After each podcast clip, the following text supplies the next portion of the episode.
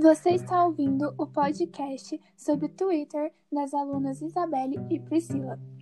A rede social Twitter foi fundada em 2006 por Jack Dorsey, Evan Williams, Noah Glass e Biz Stone, com o intuito de funcionar como um SMS da internet. O que eles não esperavam é que o app se tornaria uma rede social para as pessoas reclamarem da vida. Mas isso será melhor explicado ao decorrer do podcast. Com o passar do tempo, os usuários das redes sociais ficaram cada vez mais críticos. Hoje, qualquer comentário, gesto ou curtida é motivo de cancelamento. Aí, em um belo dia, você entra no Twitter e descobre que o famoso que você gosta ou acompanha foi cancelado por algo que ele disse ou fez em uma entrevista lá em 2015.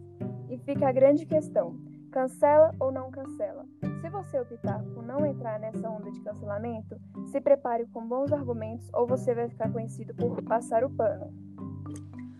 Outro termo surgido no Twitter é o militante, que se refere às pessoas que problematizam um assunto onde não há o que problematizar.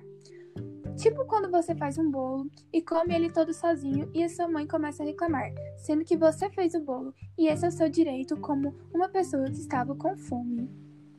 O Twitter é uma rede social mais usada para desabafar, falar se estamos felizes, tristes ou com raiva, e que os jovens agradecem por não ter parentes seguindo por lá.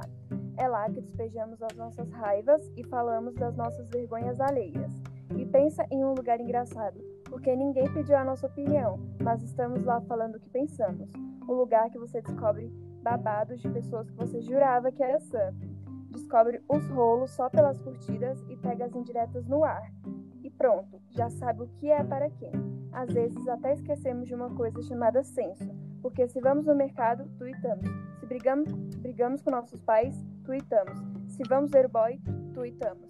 Ou seja, às vezes acabamos nos expondo demais nessas redes sociais. Por isso, temos que ter um certo cuidado sobre o que falamos, tweetamos, escrevendo, porque às vezes acaba abalando não só a gente, mas também as outras pessoas ao nosso redor.